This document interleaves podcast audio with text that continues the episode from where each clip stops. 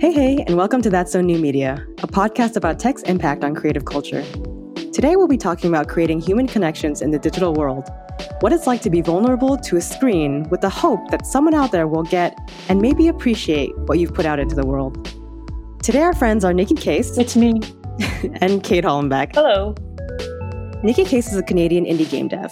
They're best known for developing the game Coming Out Simulator and has since gone on to create a series of explorable explanations, which are these incredible games that are used to explain complex systems. They just released a game about anxiety, which, when I played the demo, hit way too close to home. Kate Hollenbach is an artist, programmer, and educator based in Chicago. She works with interactive systems and new tech relating body, gesture, and physical space. She used to be director of design and computation at Oblong Industries before getting her MFA. You can definitely tell how user experience influences her artwork, which is why I'm such a big fan. Hi, friends. Thanks for joining us. Hi, yeah. Thanks for uh, inviting me to this uh, inaugural podcast. Hi, Natalie. Thanks for having us. of course. Um, so, I casually had you both in a show a few years ago called Vulnerability The Space Between. Both of your bodies of work do so much to highlight very human experiences that we all feel like we encounter alone. Uh, what drove you to begin making work like that? Because I'm human. That's a good answer. Aren't we all? Are we all? Mostly. You know, man, depends when someone is listening to this podcast. yeah. Well, if any of you cyborgs in the future are listening, you're cool. Hi. um, but I mean, like being human isn't the only thing, right? All of, so many of us are human, but not all of us are, I guess, able to make work or thought about making work that's so vulnerable. Um, Nicky, like outside of just being human, you know, was there something that inspired you to make stuff? Uh, inspired me to be vulnerable in my work. Yeah, I mean that's a that's a huge step by itself. To make work by itself, like to start, is already difficult enough. But then to like pour your heart and soul into something, I'm sure is just like a whole new level. I, I guess like um thinking the question is not really like why did you start making art because like kids everywhere like make art. Uh, the question is like why did you continue or like not stop making art because you know it's fair. Every kid starts making little finger painting drawings on the walls and stuff, and then at some point the parents tell them to cut that shit out and uh, no. do something more productive in their life, like finance. You know. um, so why did I keep making um, art? I guess um, I guess like one for me, I'm like super lucky that one it actually did pay the bill, so that's that's really really lucky. And two, that like other people also found it valuable, and also like three, that actually I myself found it valuable, and I think like um, you know the last one like me finding it valuable like also does lead to the other people like, finding it valuable and all that. So that's the answer for why I'm continuing to make art. So why I started getting vulnerable, I guess like I was inspired by other vulnerable artists. The very first vulnerable piece of art I made was coming out simulator. Mm. I think all my previous stuff was very um it didn't have me in it. Mm. And then the first game was, hey, here's when I came out to my parents and it went horribly. Mm. So I don't know how I made that switch from like nothing to everything. but I was inspired by, um, yeah, other artists who tell the stories in a vulnerable way. Uh, specifically, Anna Anthropy. Yeah. Her Flash game, Dysphoria, uh, was like the first time I've seen in, in a game something that's so personal. I, I think it's like the first like personal autobiography game I've ever mm. seen. So, so inspired by that and to tell my story. And I guess mm, wow. here I am. Yeah, that's a good answer for you, Kate, I've watched you go from, you know, being a director of design and computation to then like choosing to go and do an MFA. And I'm sure you were doing your own artwork before that, but what made you take the huge switch? I think that I went back to grad school hoping to make space to do more artwork and hoping to reconnect with my own voice and ask some questions that were hard to ask when you're responsible for an entire design team and the usability of a product and making that be something that supports the company and the salary of your peers uh, yeah. and colleagues. My God, um, no pressure. Yeah, no pressure. Um, so I think that going to school, I wasn't really sure what was going to happen. I think my initial thought was that I would continue doing some work um, with embodied interaction oh. and return oh. to that more. Um, in the early days when Oblong was first founded, that was what they were known for was being uh, a company that had been created by the designer of the Minority Report interface, John Underkoffler. So I thought I would reconnect with some of the ideas from that and going to school. And it actually didn't really happen in part because I had been out of school for so long that smartphones hadn't really been around when I was uh, in undergrad, when I was in school earlier, and I just couldn't right. stop. Yeah.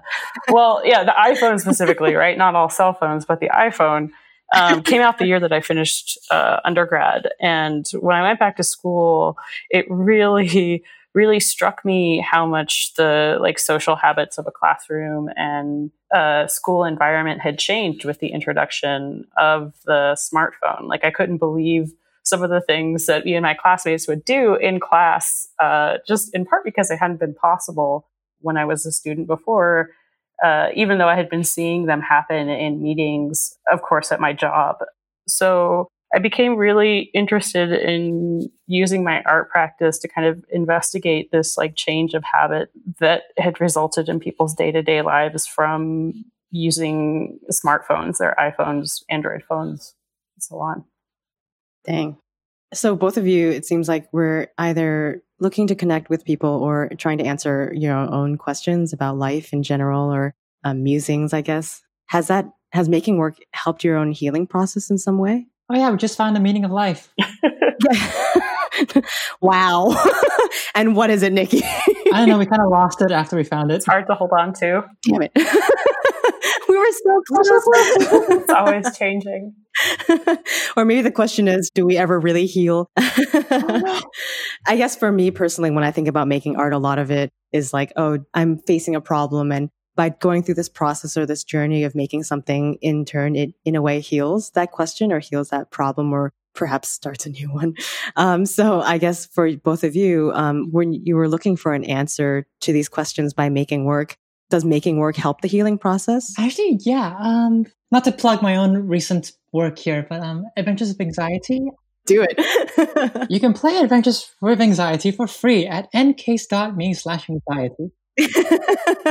um, but uh, yeah, like I think like working on Adventures of Anxiety actually helped me a lot with my anxiety disorder. Um, because um, and I guess I don't want to spoil too much of the game because you can play it for free at ncase. Yeah, okay. Um, um, because like in the very beginning, like uh, when I started making the project, like so, so the premise of Adventures Anxiety is uh, for the, for you listeners, so you can play this game. Okay, um, it's an interactive story between a human and their anxiety, and you play as the anxiety.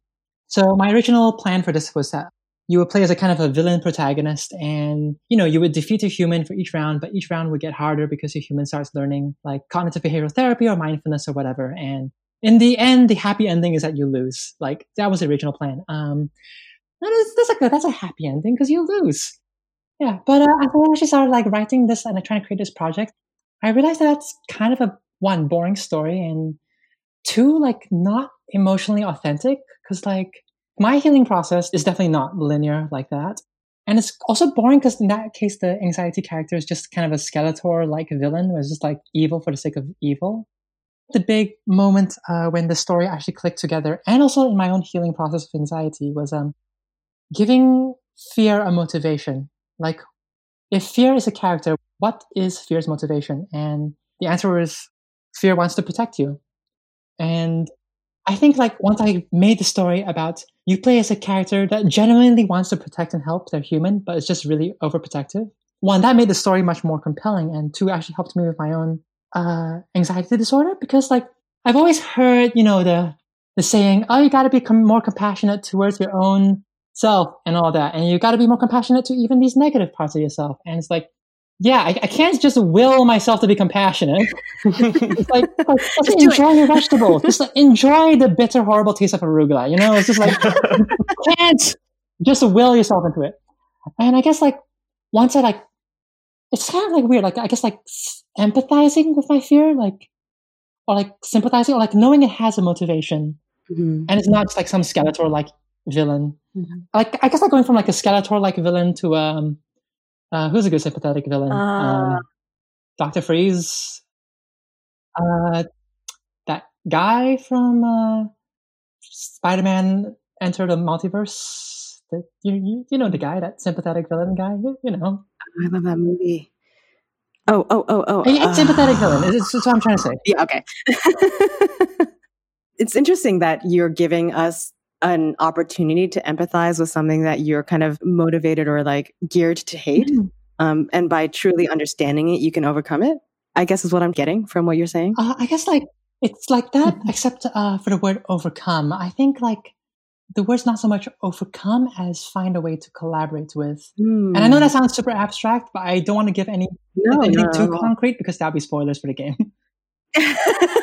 Which is at ncase. Yes. um, but, but I guess like more concretely, um, yeah, I guess like as kind of like a mission statement in my head um, for making this game is mm. I want to do for fear what Inside Out did for sadness. Ooh, interesting. Is my little fucking tagline that I yeah used in my own head for this game. I love that. Um, with I guess like a couple different things I wanted to do differently. Um, one is that Inside Out, uh, sadness wasn't really a character. You never really got a sense of her motivation. Right. Yeah. And two, this is not like a fault of Pixar's, but like I just wanted to make my game like a lot more explicit about the moral of the story.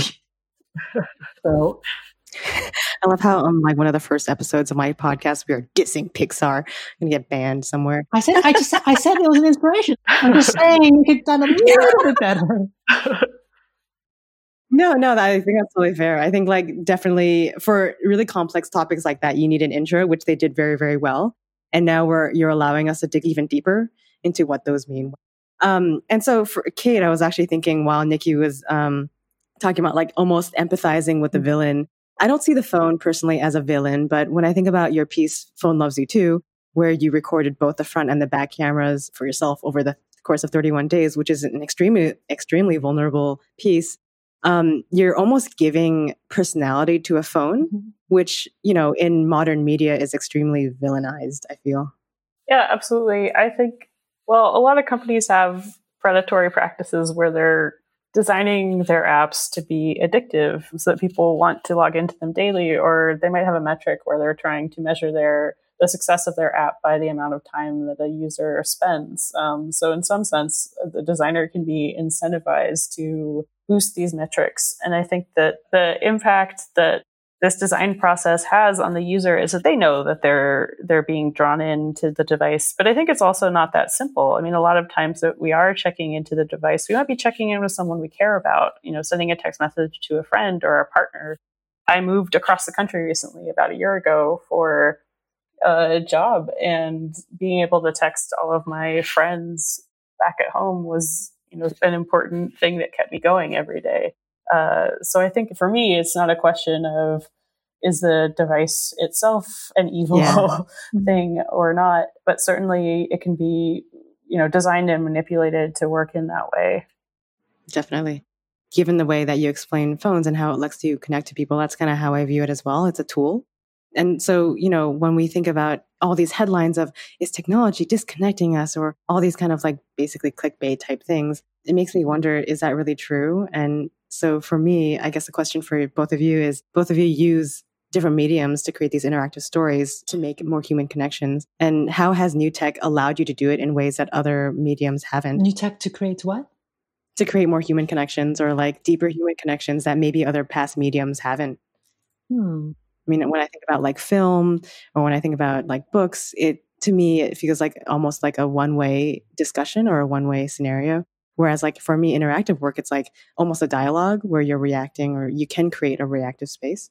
For me personally, like the internet is an incredible medium to use because you can now connect with people from all over the world, which like you almost couldn't before, mm-hmm. or it was much more difficult before. Yeah, I guess like it's uh, hard for me because like all my stuff has been single player, so you don't form a connection with anyone. It's single player. Mm-hmm, totally. But I mean, like it's single player, but at the same time, the fact that someone else across the world could almost experience a version of your story or walk through a really difficult experience that you had to deal with or live with um, was like an ability for someone else to feel, I guess, less alone. And in a way, to me, that's connecting. It might not necessarily be like a direct conversation or a direct like interaction with someone else, but for someone to be able to be like, oh, wow, I'm not alone is a really powerful emotion. Mm-hmm. Yeah, exactly. Um, and I, but I think for that one, it's the, I guess I, if you think of like say coming out simulator or infectious anxiety, um, I guess I guess it's more of the more of the story, not really the new.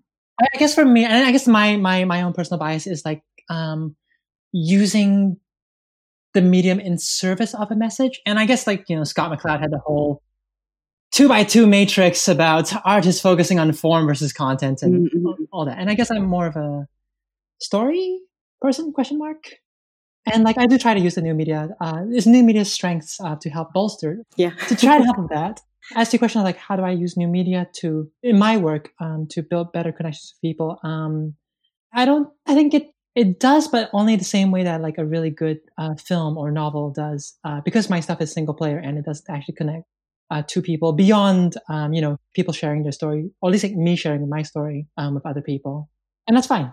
I know we lightly touch on this, Kate, about the phones and how like uh, before smartphone, now after life, life after smartphone. What is it like? A AS. And AS. That's a dangerous, dangerous metric.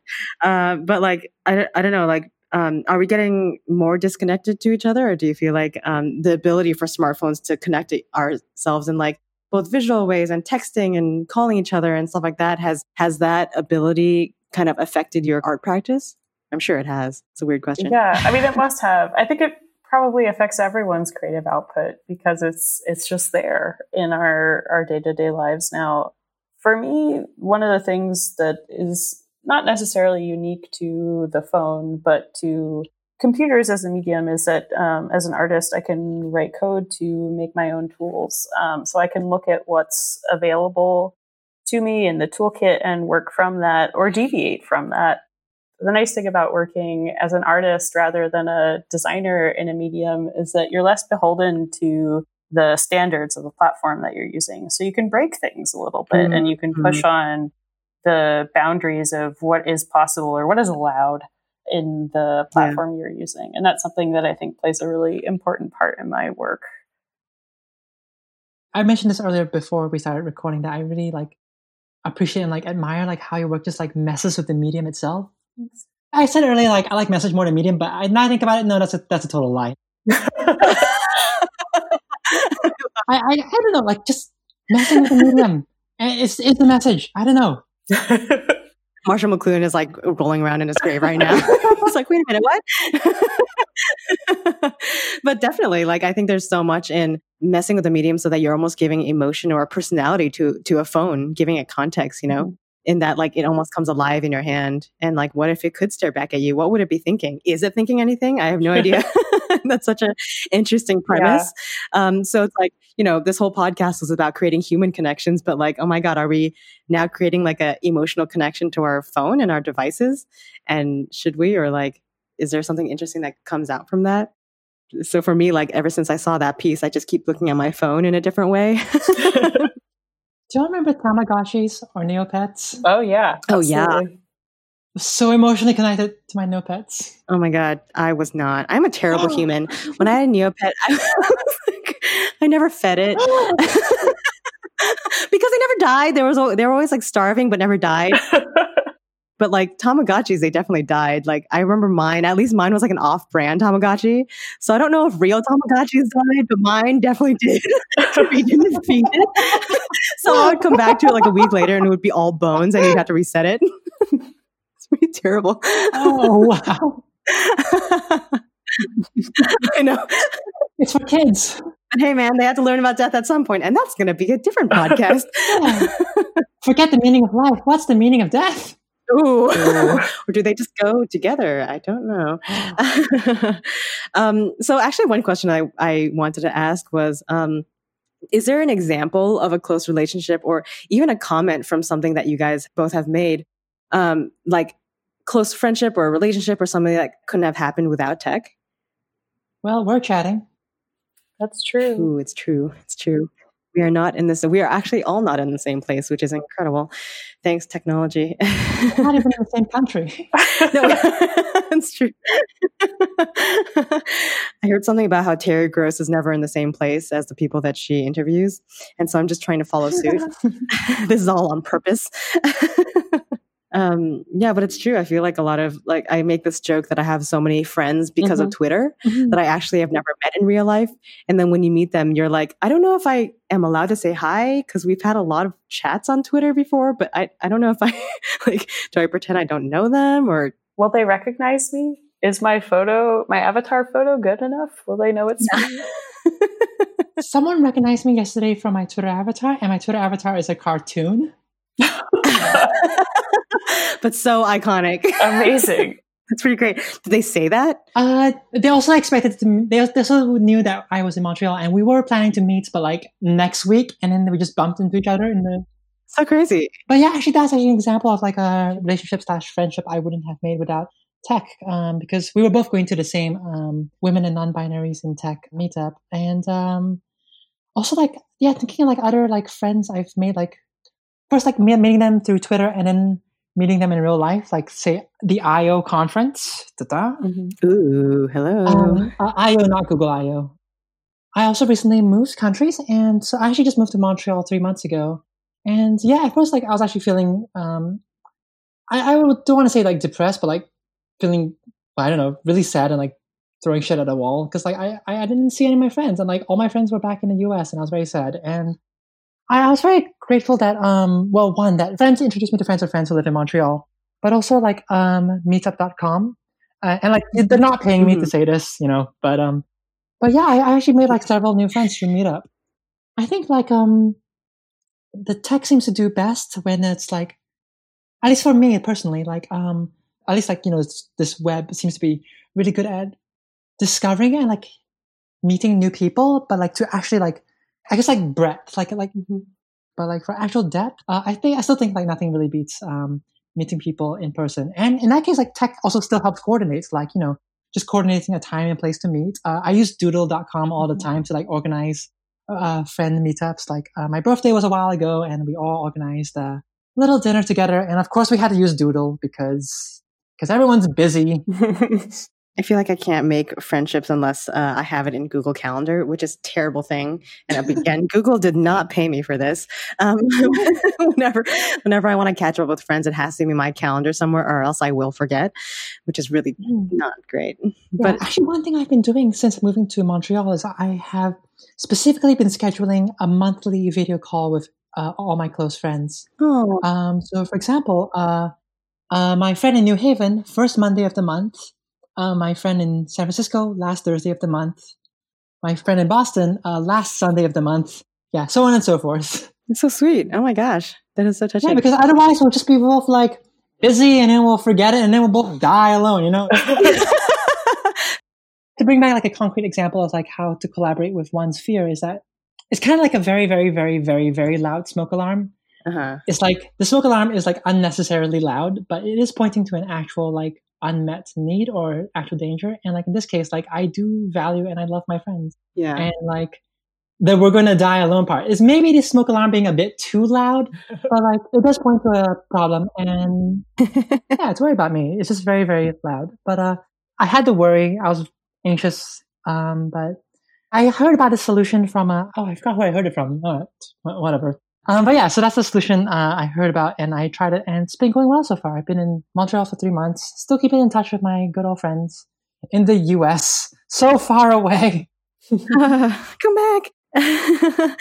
Actually, thinking about the um, the smoke alarm example that you're talking about when it comes to designing the anxiety game.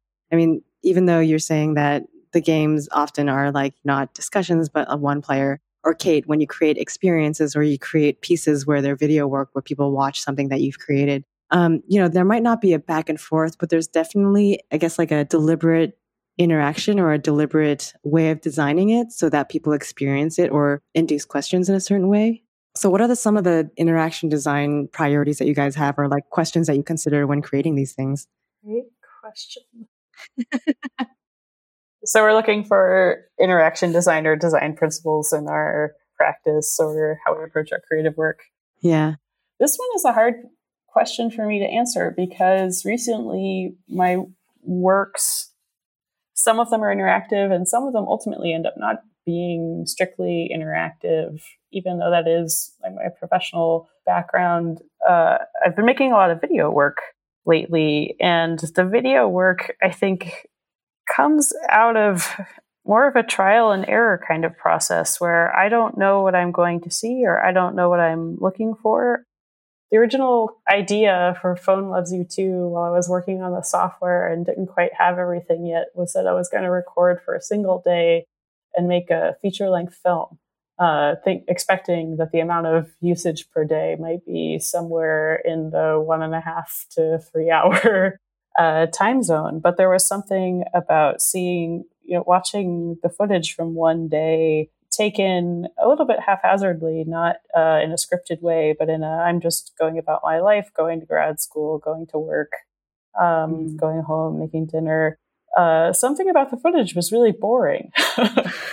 but I felt like maybe if I kept doing it, there would be something there. So I think part of the design process is building enough of something that you can have a prototype or something that feels like you can look at and ask yourself, am I close?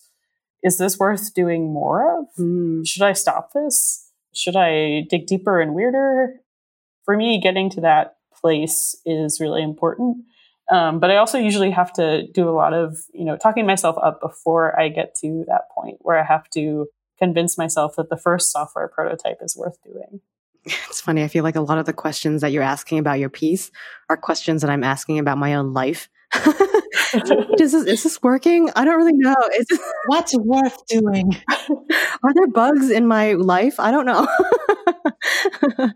but I mean, I guess our practice is life to some extent. Um, but yeah, that's that's like an interesting thing to consider, just because you went from you know designing very interactive things at work to then like creating video work where you kind of have to become your audience, but like there's no way for them to, I guess, iterate or like affect things. Mm-hmm. Um, and so you kind of have to like design it in a way that hopefully works for a majority of people when it comes to like video timing and like I guess organizing the videos in a certain way. I'm sure the way that you would organize it in a calendar format so that you could see all these different times and dates pop up at different times. I mean, I thought that was wonderful. And I'm sure that design process took a lot of thinking. Yeah, it took a long time to get at. And the project started in a different spot where I ran the software for about a month and didn't really know what I was going to do with all the video um, mm-hmm. as I was collecting it. So, a first iteration of the project was just answering the question, well, what's here? Uh, what mm-hmm. do I mm-hmm. have now? Can I look at all of this? Um, I have over 1,100 video files. Now what? Oh, wow. Jesus. So, the, yeah, the first iteration of the work was just a gridded aggregate of all of the clips playing at the same time because I just needed to see what was there. And the sheer quantity of the videos was what brought that first piece together and let it feel like a complete thought, at least. Mm-hmm. Even though it wasn't the end of, you know, that line of inquiry or exploration right. um, for that kind of work, it was the first version of the work that felt like a complete thought. Yeah. Oh, that's so beautiful. I love the way that you explain that. I really like that framing of like art as an exploration, like almost like kind of a research project. Mm-hmm. And then like, yeah, then you have a thesis at the end. And then there we go. It's complete thought. Yeah, the complete thought I really love. Nicky, when you're creating, I was going to say explorable explanations. Uh, yeah, we screwed up with the name. It's way too long. um, but when you're designing explorable explanations or games, when designing these interactions, are there like certain questions that you ask yourself about like how the audience is going to feel and how you decide to make decisions based off of that? Mm-hmm. Yeah, I guess like in the last, well, in some of my explorables, I've been like specifically very conscious of like how I want to use interactivity in this um, uh, interactivity to uh, help the player learn something or uh, have them feel a specific emotional experience. And uh, also, like, as it just came to mind as Kate was um, elaborating on her work. There's a difference between like digital and interactive. Mm-hmm. Definitely. Because yeah, like Phone Loves You is uh, not strictly interactive, or like interactive right. in the same way that all art is interactive. In that, right, like, mm-hmm. the viewer can't not put themselves into the work. Right. Yeah. Anyway, but um, for Adventures of Anxiety, as a friend who playtested very bluntly put it, Nicky, is this a personality test? Ooh. I feel so called out, Nicky. that actually was like one of the um in my conscious thought like this is how I was going to use interactivity in Adventures of Anxiety is um explicitly asks you to express your fears into the game and then it tallies it up in a nice little way.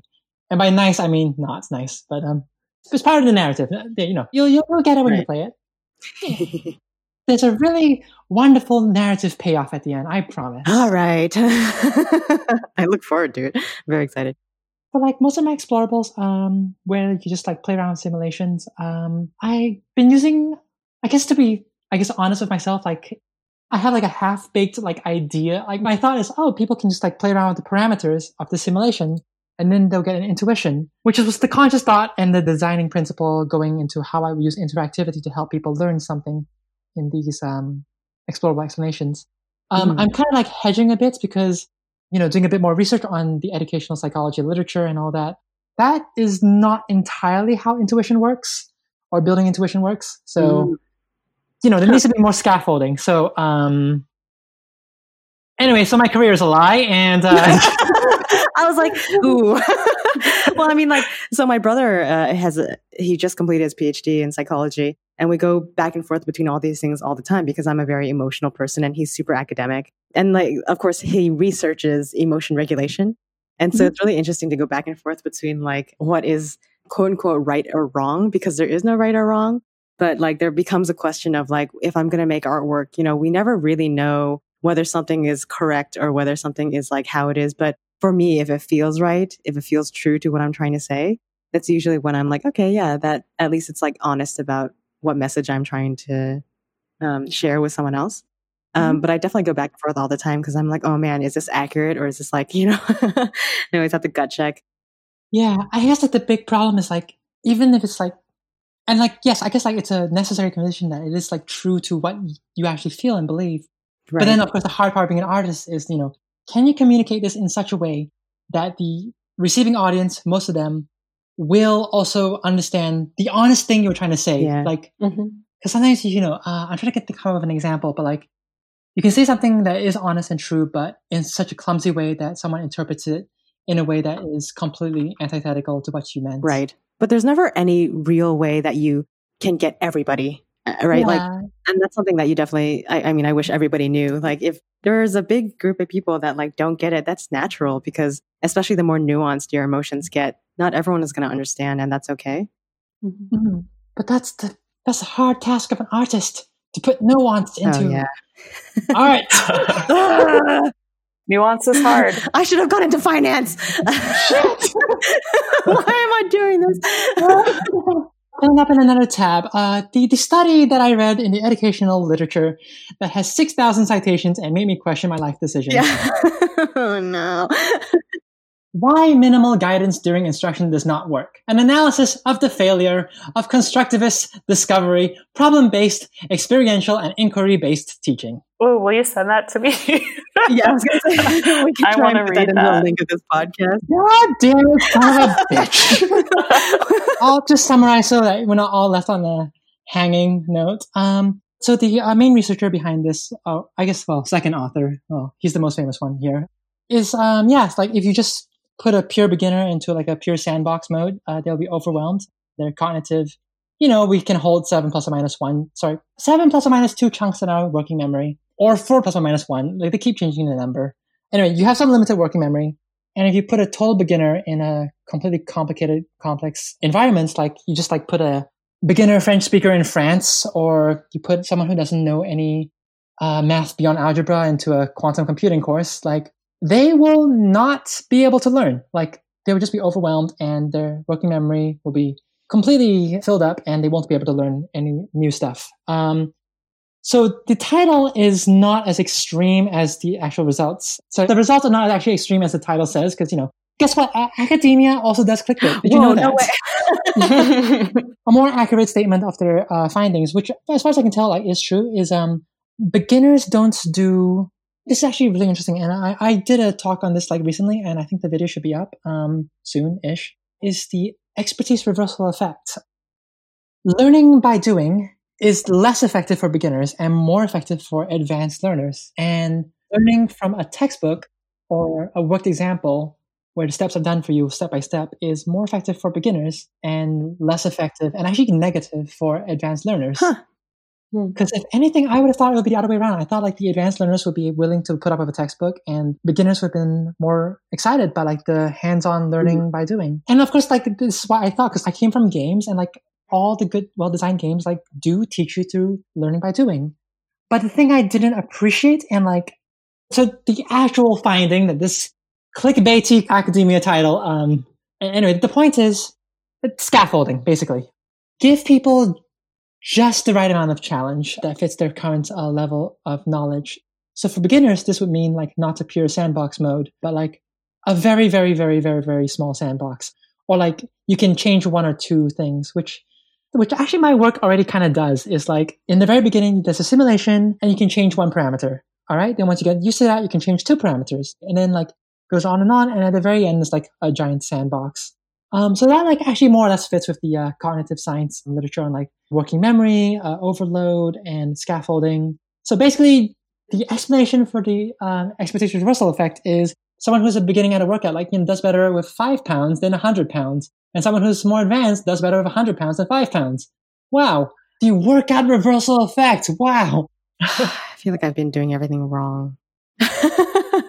Yeah, that's how I feel all the time. yes, it's everything ever. And then you die. It's great. um, I'm going to try and find if you could send us this link, Nicky. I'm going to post it to the podcast um, description so that everyone else can read it as well. But to circle back into to circle back into human connection and stuff. Um, one question that I did have um, is: Has being vulnerable to a mass audience or creating vulnerable work had any negative consequences? I feel like you know, with the rise of Brene Brown and all our TED Talks and being vulnerable and the power of it. And of course, my own interest in vulnerability as a topic and how powerful it can be. I feel like it's not good to pretend that there are no negative consequences or negative things because that's natural. That's like how the world works. So, mm-hmm. have you both experienced negative things from your work? When I first started showing some of the Phone Loves You Too work, and still continuing through recently, I usually feel very ill before uh, the show opens, uh, where uh, I just feel, okay, am I going to do this again? Letting all these people look at this footage uh, in this very public way. But I think that I've been relatively lucky in that I haven't. I haven't faced a backlash yet for anything that I've done. I think because the work is in some ways very personal, but also not quite that personal uh, because it is usually presented as an aggregate of things. It feels that I am hiding a little bit in this idea of data mm-hmm. um, as the footage and content of a lot of my work lately. I think it's funny because, like, when we had the show Vulnerability, a lot of people had told me how interested they were in your piece. One of the most common comments was like, it's crazy because in selfie culture, you know, we angle the phone in a particular way to see ourselves in a very like appealing way. But when you kind of naturally turn on your phone when you're lying in bed or you're looking down on it while sitting in your car or something, it's like probably the most, not the most, but like not particularly flattering angle.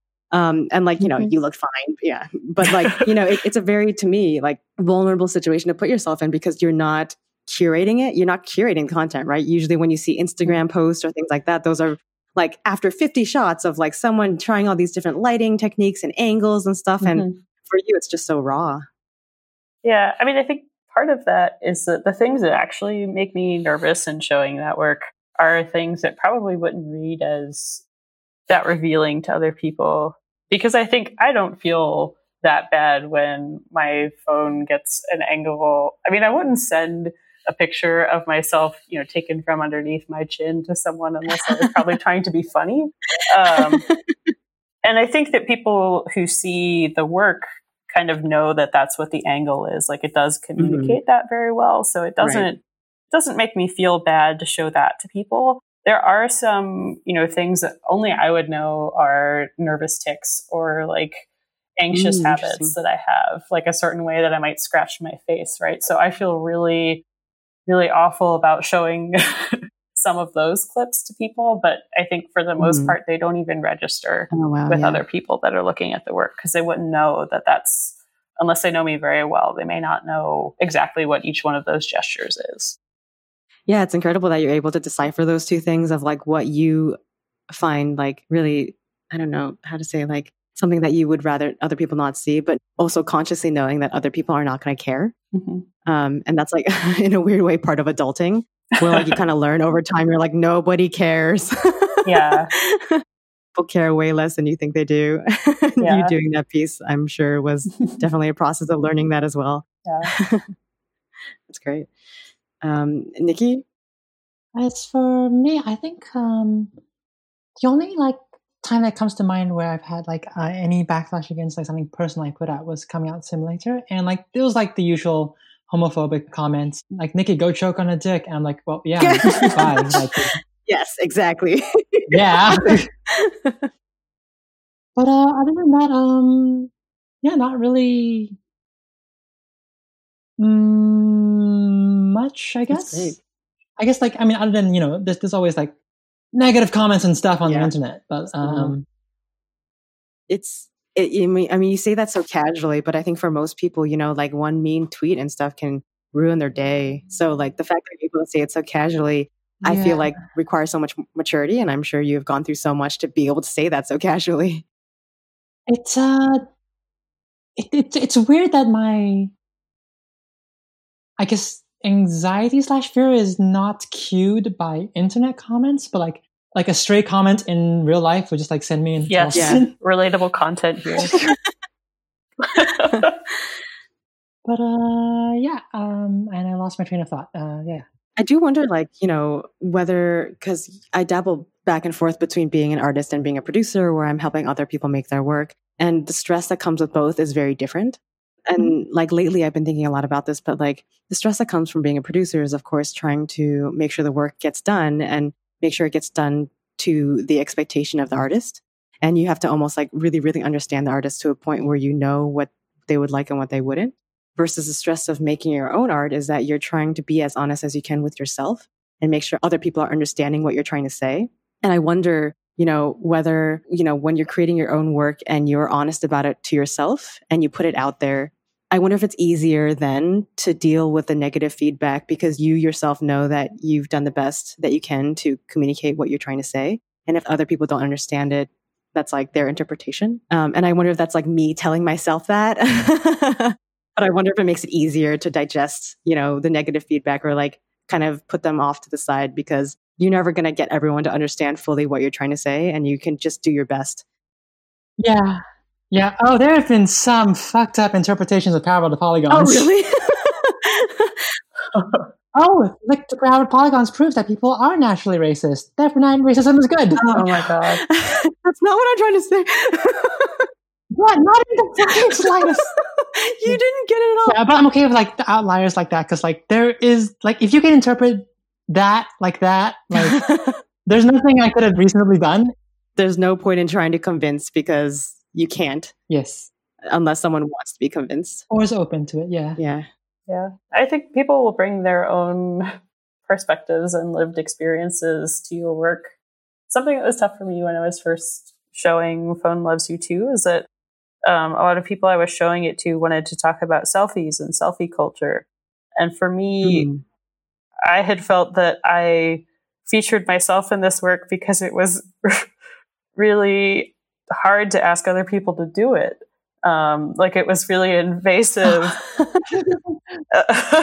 and a little bit too much to ask other people for a different kind of project for user is present. Um, ultimately, I found a way to work through that, but um, that was something that was sort of hard for me to take initially because I hadn't really been intending to engage with that aspect of the work, but of course it does um, because I'm the artist and they're all videos uh, of me in one version of the the work. So people who think about that you know aspect of network culture more are of course likely to draw that um, suspicion. But I was really really bothered by that at first because I I didn't really want the work to be about me even though I was in it. Yeah, I mean, definitely a big part of Phone Loves You too was at least the way that I saw was just what it would be like if your phone was alive and it started seeing things. And like, let's be honest, of course, the first thing it's going to see and, or what it sees all the time is you.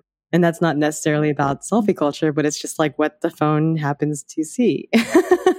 but it's hmm. perhaps just like the time that we live in and stuff. And like, Instagram culture and all this stuff, that's just naturally what people gravitate towards because that's how they use their camera most naturally.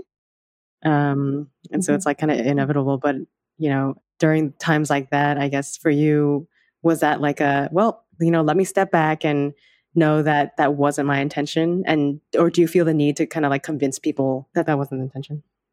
I don't feel that I have to convince people that they're reading mm. the work wrong or that their interpretation is wrong, um, because I like to hear what people draw from the work, and so I can learn from that. And it was also ultimately like a good push to ask other people to use the software. I had a couple friends use the software uh, in a more controlled way where they were able to self censor, self edit things that they didn't want me to have. So we we ran a process that everyone recording agreed to. That's good. so yeah, it was a good outcome. It was a good push from you know other artists I was talking to, from my classmates, from my cohort, from my advisors, as well as in grad school, to say, okay, if you're sincere about this, have other people do mm. it. Um, yeah, you know, get comfortable being uncomfortable, asking people to do this. Uh, oh boy, oh boy, yeah, that's a good push. Be comfortable with being uncomfortable. I have a question. For yeah, because like that, okay, that actually was a really like powerful uh, mm-hmm. or interesting like dilemma, and I guess like brings up the question of like when making art. Question for you too, Natalie. Um, is like, mm-hmm. how do you like balance between like wanting to say a specific thing versus mm. leaving stuff open to interpretation and letting the viewer put themselves into the work? Like, how much space do you make it for you versus the viewer? And I say versus in quote marks. Here. Yeah, yeah. Um, I guess I'm not sure. For me, I feel like I, am very much hosting this podcast as a way to learn from more practiced artists and like learn from people who have done more work. But for me personally, I'm like, I will be vulnerable and say like I'm definitely a controlled person. I like want to make sure that everything is interpreted the right way. And there's never a way you can make sure people interpret things the right way. But the more that I do work, the more enlightening it is to hear feedback or hear people's thoughts that were so unexpected. And so I feel like personally, I've more geared towards like creating a situation that allows people to ask questions they never would have considered mm. rather than trying to tell them something. Um, that's like, I guess, the way that my own work has changed, um, or the way that I approach doing work has changed. Um, it's more like, how do I create a situation that makes people see something that they usually wouldn't pay attention to? Um, and then from there, ask their own questions or like kind of guide them to ask a question um, rather than trying to deliberately tell them, this is what I think about this thing. Mm-hmm. That answers your question. I think a lot of my work doesn't ever feel done to me. Um, like I mentioned before, it gets to a point where I feel like it is a thing that I can show to other people and that they can understand as a finished work. But in having people see and view the work and seeing how they react, sometimes that's where a new idea comes from. And just seeing okay, well, what if I made another version of this work that pushed harder on, or that was more invasive, or that pushed harder on the data aspects over the video? Um, what would that look like? What would the sound? What I get asked a lot, um, why is there no sound uh, in some of my video works? And so, you know, that's a source of a question that becomes a new line of work mm. to. So I think for me, especially as someone who is working full time in another profession, I teach. An ongoing question for me is how do I keep my art practice going with this other full time job that I have? And so having these like hints of questions from people that are looking at my work is something that can be very generative for me in figuring out what I'm going to do next. That's hmm. great. And those are both good answers. what about you, actually, Nicky? do you have an answer to that question? You haven't answered any of your own questions, Natalie. fine, fine. Oh, no, actually, that's actually really good. Like, I guess, like, like I had a question, and like I realized when you were answering that, like, maybe the frame of my question is wrong. I, I guess, like, I didn't even like think about the possibility of like asking, like, like the frame of my question was like expressing myself versus letting the viewer express themselves, and like Natalie, uh, your frame was like well, why not instead of like telling the viewer, like ask them questions? This has never occurred to me. Mostly because I make like educational stuff, so like it's very didactic. Yeah, yeah. So I, I guess like I do want somehow, yeah, how do I ask? How do I ask good questions? That's a good question. well, I mean, actually, actually, Kate, when you were saying your work never feels done to you, I wonder if, like, for both of you, are the questions that you ask for yourselves ever answered? Because I mean, when I, as a curator, see both of your bodies of work, I kind of feel like they're iterations. They're like continuations of each other. It's like, how do I create interactions that allow people to like experience anxiety or learn new things? Or Kate, like, how do I create pieces that like make people see their phones or gestures differently? And like, I guess for me, from a curator point of view, it makes me wonder, like, oh, is this just another way of asking the same question, but like you learn from the feedback from the past piece of how to ask the question differently or ask the question better? But do you guys see that in your own work at all? Hmm. I was actually talking with a friend about this today, and this is a kind of a thing that's been bothering me for a while. Is that each of my works feels discontinuous from the last. Like my last published content is an interactive story, mm. almost like a visual novel about anxiety. And the one before that is an interactive comic about spaced repetition, which is like this studying technique. Yeah. And the one before that was this like interactive PowerPoint about network theory. And I guess like what's been bothering me is that I can't really see an obvious like connection from each project to the next. It feels like I'm jumping between different questions rather than trying to answer one. And is that a bad thing? And like, am I secretly asking like the same question? I mean, I don't think so. I don't. I don't think you need to ask the same question. I wonder whether through the work or through creating explorable explanations or things like it might be more. How do I teach someone more clearly through interactions or games? or something like that that's like more less about the topic itself and more about the way that you're expressing them or the way that you're creating them i guess the question for i guess like being very existentialist is how do i be a good person oh man and so right now uh, i guess like for the last few years i've been like trying to make my work more valuable um, to others and so like, I've been making like all these educational things. Like the first explorable explanation I made was like actually a game developer tutorial. Um, so it had a very specific, concrete thing. And then uh, I guess like the Adventures Anxiety one is been me trying to approach the question in a different way of like, what is both valuable to me to make, but also valuable to others? And anxiety disorder uh, seems like the best uh, subject at the time.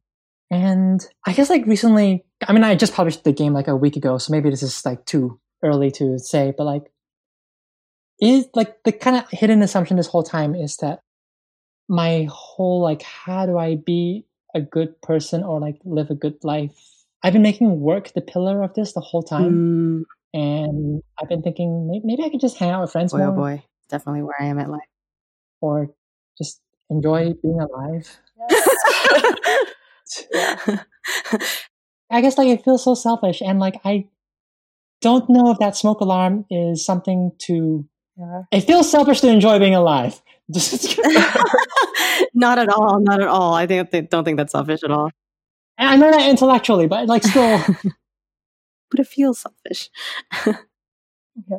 So I don't know. Maybe for my next project, I can just experiment with just trying to be selfish and not think about how it helps other people. Totally. Mm. That's fair. I don't know if that sounds like a psychopathic thing to say, but there we go. At least for me, it's like by you practicing being selfish and seeing what that is like allows other people to try to be selfish themselves as well.